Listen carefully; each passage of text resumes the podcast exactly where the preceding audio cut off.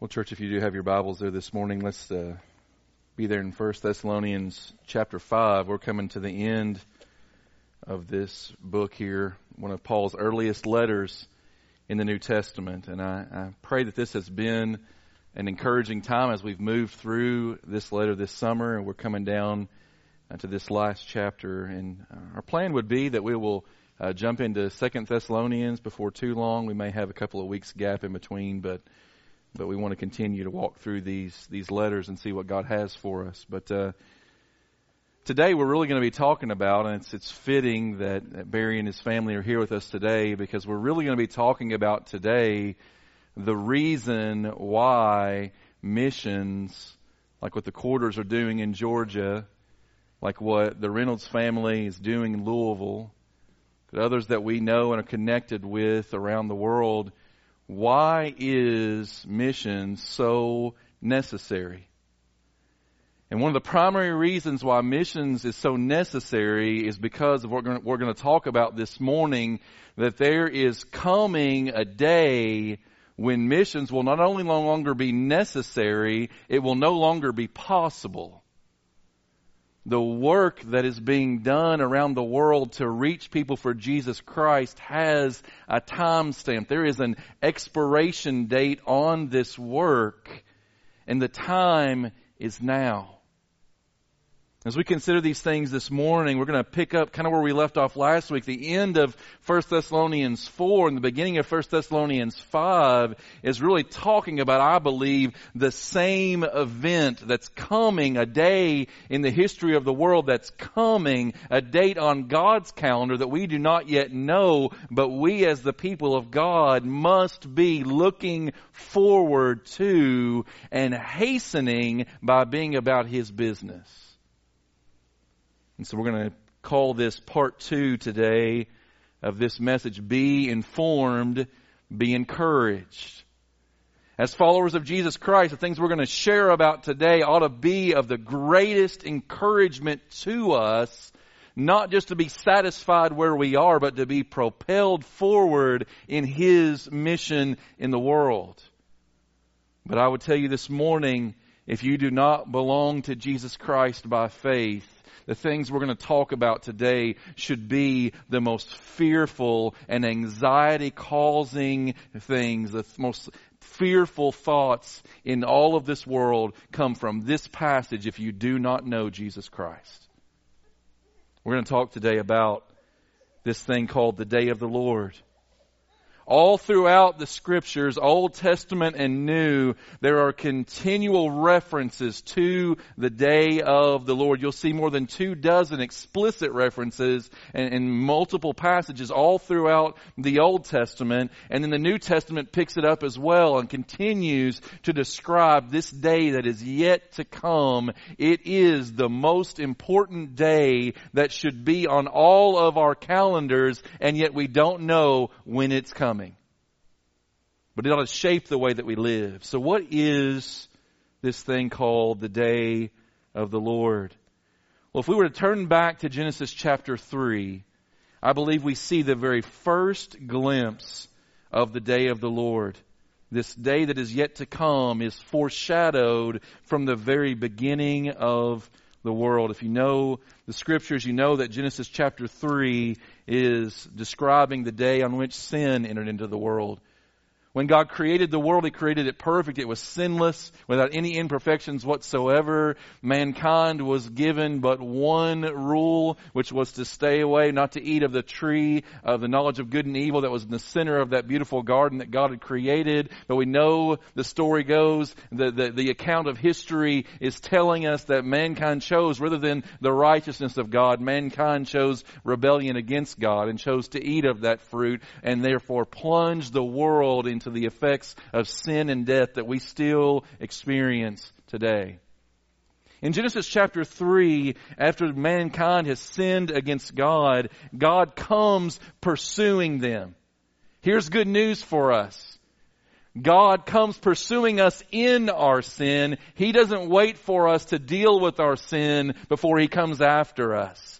He came after Adam and Eve as soon as they had sinned. And in a verse that may be familiar to you, in Genesis chapter 3, verse 8, it says that they, those first two people, Adam and Eve, they heard the sound of the Lord God walking in the garden in the cool of the day, and the man and his wife hid themselves from the presence of the Lord among the trees of the garden.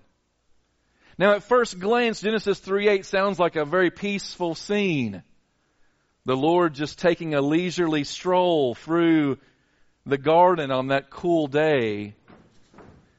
But if you look at the footnote related to Genesis chapter 3 verse 8, it says that that word cool, that he was walking along in the cool of the day, that that word could also be translated wind or spirit. This changes the picture of what might appear to us to be a nice peaceful scene. The Lord is taking a stroll through the garden and happens to come upon these two rebels who have sinned against Him. No, the scene here is the Lord is coming down, the fullness of His Spirit is at work, and this is not a peaceful scene. This is a fearful scene because the Lord is coming in judgment. I hope you see that. If God was coming simply in peace, if God was simply coming to bring them comfort, then why did they hide themselves? They hid themselves because they heard the thunderous footsteps of God in the garden. They knew that His Spirit was present and His Spirit could not tolerate the presence of sin that they had unleashed in the world. This is the first glimpse we get of the day of the Lord from the very beginning, Genesis chapter 3, verse 8. And then we go to Isaiah chapter 2, and we go to Isaiah chapter 16, and we go to the prophet Amos, and we go to the prophet Joel, and Ezekiel talks about it, and Jeremiah talks about it, and over and over again, they're pointing forward to this coming day of the Lord. And all along the way, God in His grace is giving them glimpses of what the day of the Lord was going to be like. And in His grace, church, He's still doing that for us today. Because the day of the Lord, the fullness of it is yet to come, and we need to be informed of what it's going to be like so that we can be encouraged in the mission God has given us in the meantime. So let's talk today about the coming day of the Lord. What is it? What will it be like? What do we need to know? And what do we need to know? What do we need to be doing between now and then? The coming day of the Lord, first of all, is a day of inescapable destruction for the rebellious. From the very beginning, when God said, Eat not of this fruit of the tree in the middle of the garden, lest you die lest destruction come upon you, lest there be a chasm between you and me, this chasm of sin and death that separates us from God lest those things take place. And this day of the Lord that we see throughout scripture is pictured as a day of great destruction. Now when I use the word destruction this morning, I want you to understand we are not talking about annihilation. We are not talking about the ceasing of existence. We are talking about destruction in terms of a separation from God, being removed from all the goodness and grace of God. And ultimately, that day of the Lord will mean a separation from the goodness and, and grace of God for all of eternity. A chasm will be fixed that no one can cross. This day will be a day of inescapable destruction for the rebellious. Look at our text this morning, verses 1 through 3. Again, Paul writes, concerning the times and seasons, brothers, you have no need to have anything written to you. Apparently, they had written to Paul asking about the day of the Lord. He had taught them about it when he planted this church. He had a very limited time with them before he had to leave. He was run off by the persecution that erupted there in Thessalonica. But he had talked with them about the fact that the Lord is coming again. But there had been false teachers apparently that had come in behind Paul and had said, well, the day of the Lord has already come and you missed it. Now you only have left His judgment. You've missed the grace of God because the day of the Lord has already come. And Paul says, no, you remember what I told you. The day of the Lord is yet to come. But concerning, concerning the, the when, concerning when it's going to come, that's yet unknown. Here's what we know. Here's the balance we need to maintain, church, as we think about the coming day of the Lord.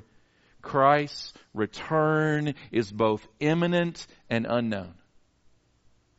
Imminent. As you think about the day of the Lord, as you read about the day of the Lord in Scripture, again and again, two words are used. It is near and it is coming.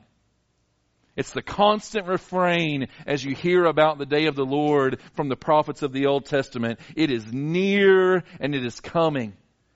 And it is coming soon. That is the picture. That is what is propelling us as we think about our mission in the world, that there is an expiration date for what God has given us to do in this world. Leif Samuel said, if there's one thing certain about the timing of the Lord's return, it's this. We cannot be certain of the timing. And so there's a certainty and an uncertainty mixed together here, and yet we are trusting in the promise of Almighty God that He is coming soon. And the final prayer of the Bible in Revelation chapter 22 encourages us to pray, Come soon, Lord Jesus. What are we calling upon Him to do? We are calling upon Him to bring the day of the Lord. Now some may question, why would we pray for God to bring that day of inescapable judgment and destruction? Because we're praying for His will to be done. We're praying for His perfect justice to be displayed. But also, as we pray, Come soon, Lord Jesus, we are praying, Make us faithful until you come. Cause us not to fall back into sin and selfishness. But we notice something else here. If you look at verse 2 of our text, we notice that before the day of the Lord comes, that a false peace will precede the coming destruction. This is important. As you look back to the prophet Jeremiah and the prophet Ezekiel who were prophesying in the days before the Babylonian captivity, remember that, that King Nebuchadnezzar brought the armies of Babylon in to Jerusalem and utterly devastated the people of God. He destroyed the temple. He tore down the walls. He utterly decimated that place with the fiery judgment. And that was a, a foretelling, that was a foreshadowing of the coming day of the Lord when God himself will destroy the world with fire. But in those days, as Jeremiah and Ezekiel and others were prophesying that the Babylonians were going to come and they were going to destroy Jerusalem, there were other false prophets who were proclaiming that they were living in a day of peace and security. All is well. The economy's never been better. Look at how well everything is going. Our kingdom is expanding. Everything is wonderful. They were proclaiming peace, peace. But God said, there is no peace. Destruction is at your door and you don't even know it. Perhaps that's some of us today. Eternity is at the door. Destruction is coming. And we're living as if we have peace and security when that has not been promised to us. I know the promises that have been made in our country over this last year. If you will just elect this person, there will be peace and security. If you'll just take this vaccine, there will be peace and security. If you'll just make these investments with your money, there will be peace and security. But the world cannot give us peace and security. Only God can do that. Only He has the ability to bring peace. And I would say to us this morning, every one of us in this room, we will either trust in the false peace of this world that will lead to destruction, or we will trust in the true peace of God that will lead us to life eternal and everlasting peace. So what do we do? What's the call upon our lives? It's right here in the text. The call upon our lives is to be aware and to be set, to be ready for the coming day. This day is coming and it's coming for all of us believers and unbelievers, Americans and Iranians, all of the world are going to experience the, even the dead and those who are still living are going to experience this coming day of the Lord when the trumpet sounds and the dead in Christ are raised first. We talked about these things last week at the end of chapter 4. Jesus spoke about them in Matthew 24. He said, but concerning that day, that coming day of the Lord and that hour no one knows. No one knows the timing, not even the angels of heaven, nor the Son, but the Father only. Now how the Father knows something the Son doesn't know is a mystery. But we just know what he's saying here. Only the Father knows when that day will come. Therefore, listen, this is the response we must have. Therefore, you also, church, you must be ready. The world will not be ready. He will come like a thief in the night and the world will not be ready, but you must be ready because you know the promise of His coming. For the Son of Man is coming at an hour you do not expect. And you say, how can I be ready for an hour I do not expect? I hope you'll see it as we continue in our text this morning. The day of the Lord is a day of inescapable judgment and destruction for the rebellious, but the day of the Lord is also a mixture. It's a day both of impending darkness and unending daylight. And again, that there is such a mixture here. We don't know exactly how do we make sense of this. How can it be a, a day of impending darkness and unending daylight? The difference maker is where you stand before the God who will bring this day to pass. Where you stand with Him depends on, that, that's what determines whether the day of the Lord will be for you a day of unending darkness or an, a day of unending eternal light. He speaks about it there in verse 4 when he says, Brothers, you are not in darkness for that day to surprise you like a thief. You are children of light, children of the day. We're not of the night or of the darkness. There's two groups here. Those who are called the children of the night or of the darkness and those who are called the children of the light or of the day. And, and the recognition here is first of all that the children of the night, they are spiritually impaired. They are spiritually impaired. He speaks about them as being asleep or being drunken. They are spiritually impaired. 2 Corinthians chapter 4, Paul writes about these and he says in their case, the, the God of this world, notice it's a little g God. This is not the God, the Lord God Almighty that we sang to earlier. This is the little g God. This is Satan himself. He has blinded the minds of unbelievers to keep them from seeing the light of the glory of the gospel, uh, of the glory of Christ who is the image of God. It's they're walking around with blinders. Those who do not know Christ are walking around with blinders on and they cannot see the light of the glory of this great gospel of Jesus Christ until God removes those blinders. They are spiritually impaired. In fact, so much so, Ephesians chapter 2 says they are spiritually dead. I must tell you this morning, if you don't know Jesus Christ as your Savior, you are spiritually dead. It's not easy news to relay, but it is hopeful news because we have a God who raises the dead.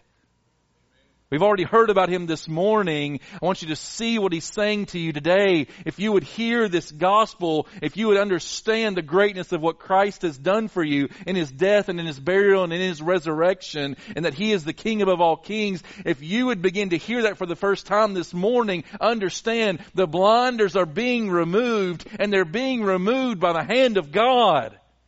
Not by the hand of this preacher. I don't have that ability.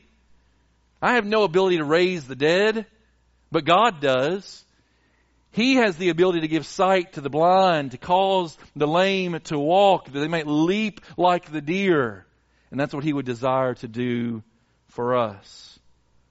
Paul goes on in 2 Corinthians 4 For what we proclaim is not ourselves, but Christ Jesus as Lord with ourselves as your servants for Jesus' sake.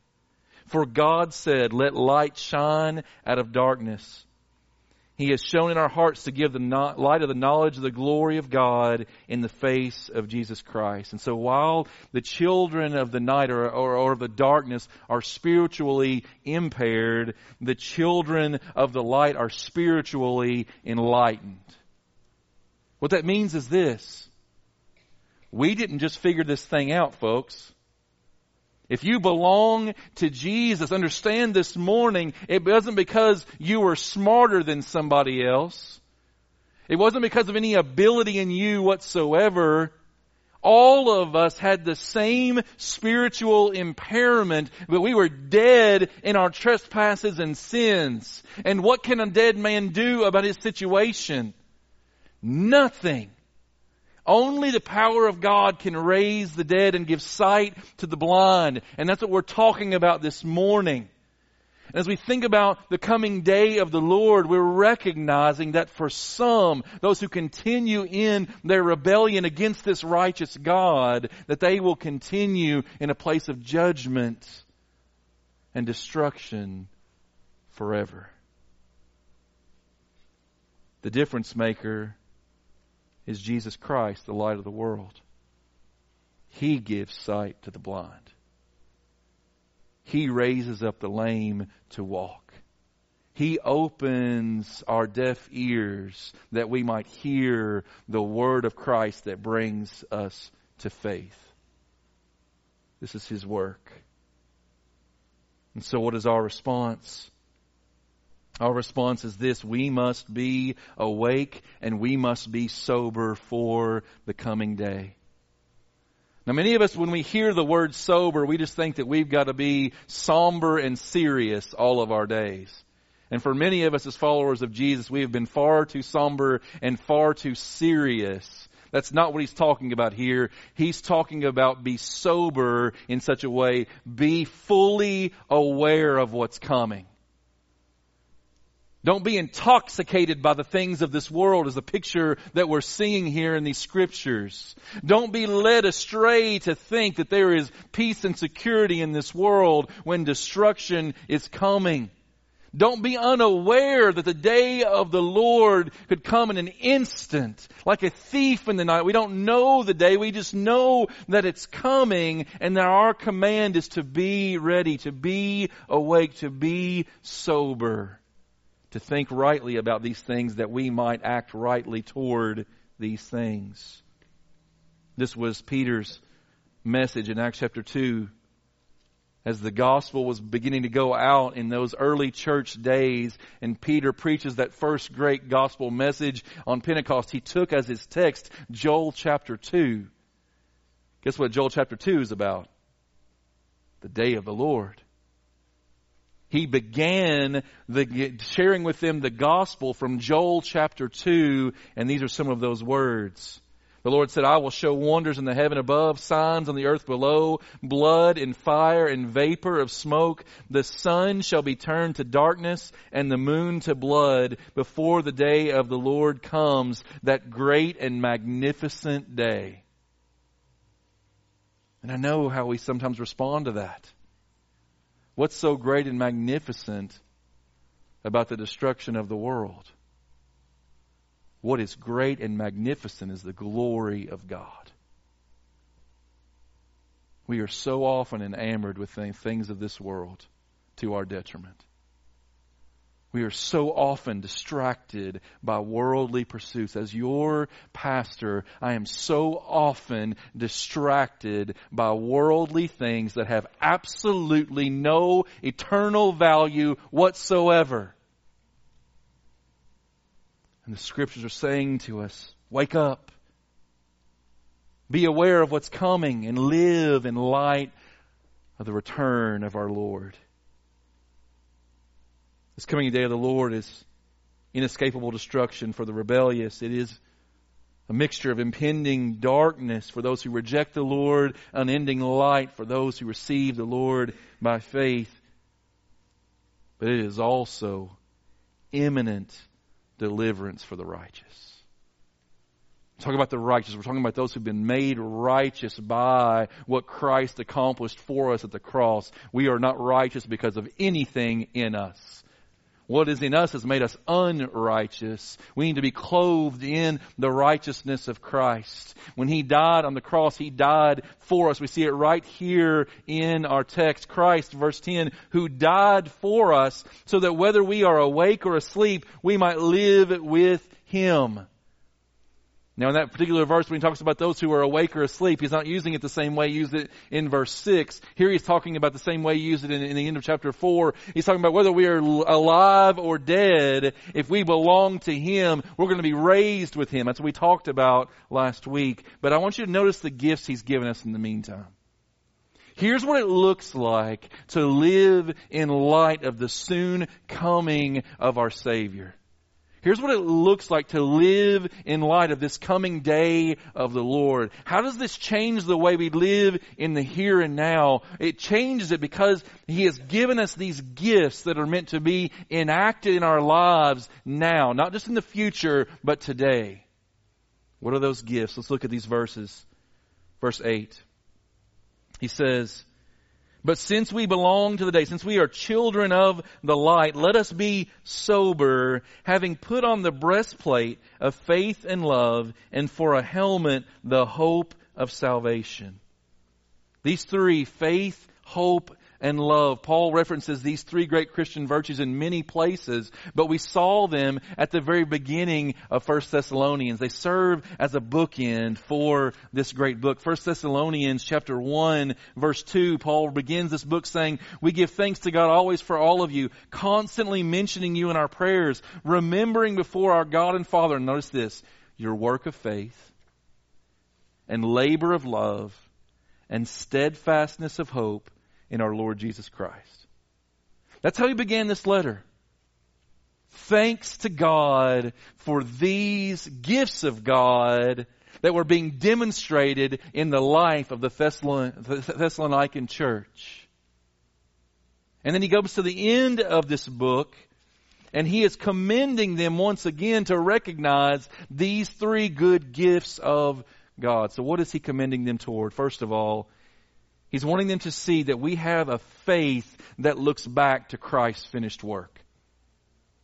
Think about the role of a, of a breastplate, of that part of the armor that would guard the vital organs, particularly the heart, from any sword thrusts or spear thrusts that might come, from arrows that might be launched. The, the role of the breastplate in, in, in guarding the heart and he's saying that's what your faith will do as you are looking back to the finished work of Christ on the cross, looking back to the one who died for your sins to bring you to God. As you're looking back to Him in faith, this will enable you to endure the sufferings of the present moment. Our faith is not just pie in the sky by and by, folks. This is eminently practical for us. We have a faith that looks back to the finished work of Christ. Not only that, but this breastplate also reminds us that we have a love that both looks up to God and looks to the needs of those that God has placed around us. Remember Jesus' greatest commandment. Man came to Jesus and said, what is the greatest commandment? And Jesus said, love the Lord your God with all your heart, mind, soul, and strength. Let your greatest affection be pointed to our great God. And he said also, the second is like it, love your neighbor as yourself. We have a love that looks up to God and then looks around the needs of those that God has positioned around us that sees the needs around us and desires with the heart of God to reach them first with the gospel, but even then with practical needs as well, and to serve one another in, in, in the church that He has given us, and to serve one another in this community, and to serve those on the other side of the planet through our prayers and through our gifts and through our going as God would enable us.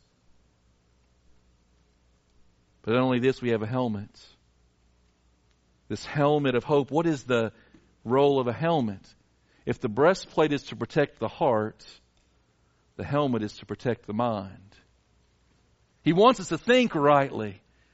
Until we begin to think rightly, we will never begin to act rightly. Until we begin to think rightly, we will never begin to act rightly. And so he gives us this helmet of hope. We have a hope that looks forward to Christ's final return. And the world thinks we're crazy. Second Peter chapter 3, already in the first century, there were those, Second Peter 3, that says that we're saying, well, where is he? You keep talking about his return. Where is he? What does Peter say? He's being patient with you, church. He's being patient with you that you might complete the mission of spreading the gospel to the ends of the earth. And the Lord is not slow in keeping his promise, Peter writes. The Lord is not slow in any way. He will not be late. The day of the Lord will come on the exact day, the exact moment, the exact time that God has appointed his return. The day of the Lord will come not one moment after that. But with the Lord, a thousand years is as a day. And a day is a thousand years. He's not bound by time. And so for those who now 2,000 years later would say, well, where is he? You church people have been talking about Jesus coming back for so long, and where is he? If he's really coming back, what, what's going on here? Go to 2 Peter chapter 3 and see the word of the Lord saying he is coming soon. He's being patient with his church that we might fulfill our mission to reach the nations with the gospel. That we might be hopeful, filled with hope at his promised return. And finally this morning, our response to that. It may seem a strange response. As you look at verse 11, it may seem a strange response, but it's so necessary. Therefore, bottom line, what do we do with this? Therefore, encourage one another and build one another up just as you are doing.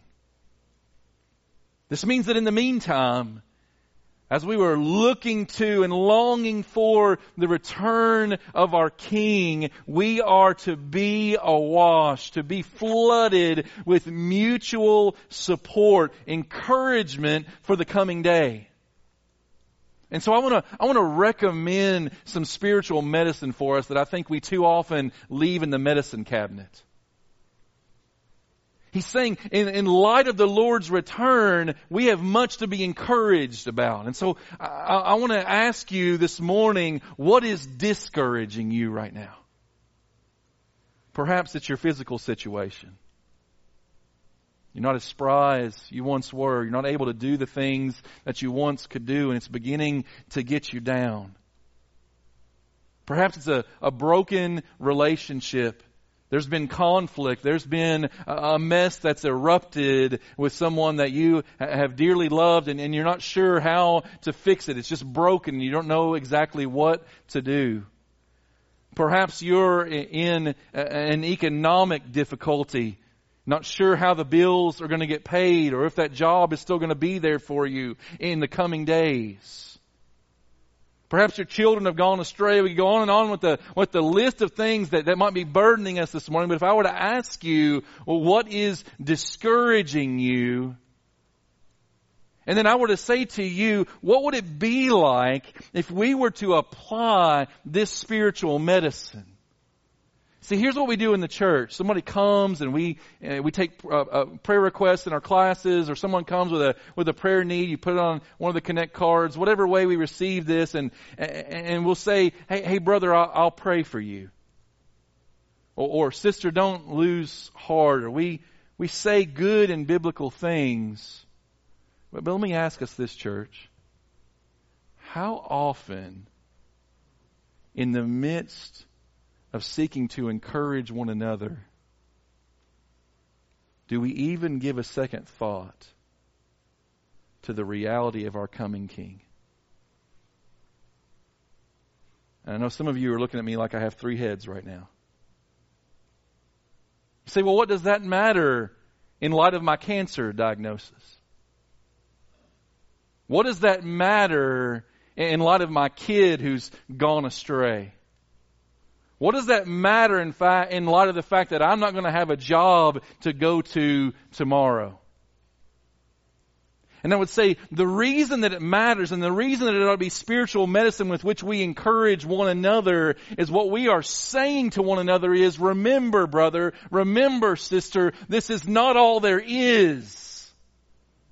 This is not all there is. We're not just being ridiculous optimists as Christians to say there's a better day coming. We are exhibiting our faith and hope and love in the Lord. We are putting that on display. And so as we share our burdens with one another, and Galatians 6 2 orders us to do so, by the way. So for those who have the mentality, well, I just don't want other people to be burdened with my stuff, you're actually keeping us from obedience to the Lord. Go read Galatians 6 2. But for those who would step out and would extend burdens and would eh, extend words of encouragement, let's take up this spiritual medicine. What would it look like if we began to regularly encourage one another with the fact that Jesus is coming and so that cancer is not the end. That diagnosis will not be the final word. Your debt will not be the final word. That broken relationship will not be the final word because the reconciler of all things is coming. The real question that we're asking ourselves today is where is our hope? And so Peter reminds us the day of the Lord will come like a thief. Paul has said it, Jesus has said it, and here Peter says the same. The heavens will pass away with a roar. The heavenly bodies will be burned up and dissolved. The earth and the works that are done on it will be exposed. These are fearful words and yet necessary for us to hear. Since all these things are thus to be dissolved, be, to be done away with, to be destroyed, what sort of people ought you to live, eh, to be in, what sort of people ought you to be in lives of holiness and godliness? Waiting for and hastening the coming of the day of God. He is coming. Are you ready?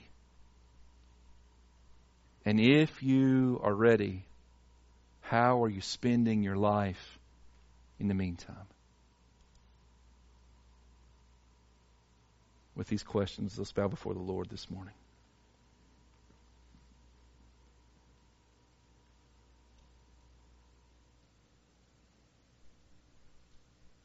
Father, I pray that there would be an appropriate heaviness upon us today as we consider your day which is yet to come. A date on the coming calendar that none of us knows, but that none of us should be unaware of. The most important day that is yet to come should be shaping all of our days between now and then. Because you have given us a mission in this world and you are being patient with us in its completion and you are gathering people from every tribe and tongue and nation that one day we will be gathered around one throne worshiping one king with one united voice proclaiming your holiness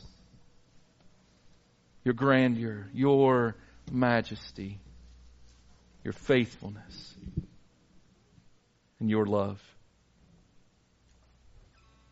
so, Father, I pray that as we come to the close of this service this morning, that we would consider the coming day of the Lord.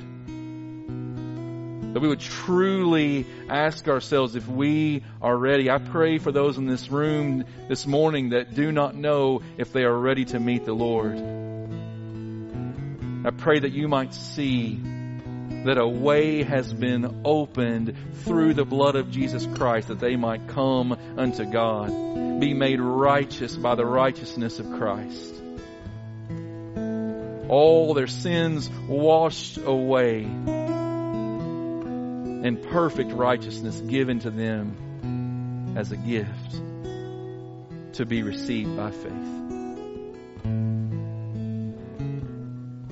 And Father, for those who are discouraged, may they hear these echoing words Our King is coming. This is not all there is. There is a better day to come, a day in which there will be no more death or mourning or crying or pain. All those things will have passed away. All things will be made new. And you, our God, will accomplish this. You will surely do it. This is your promise. And in hope, we look forward to that day.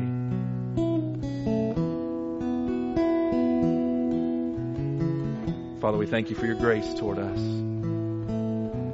Give us eyes to see and ears to hear what your Spirit has said to the church this morning. May we respond in faith. We pray in Jesus' name.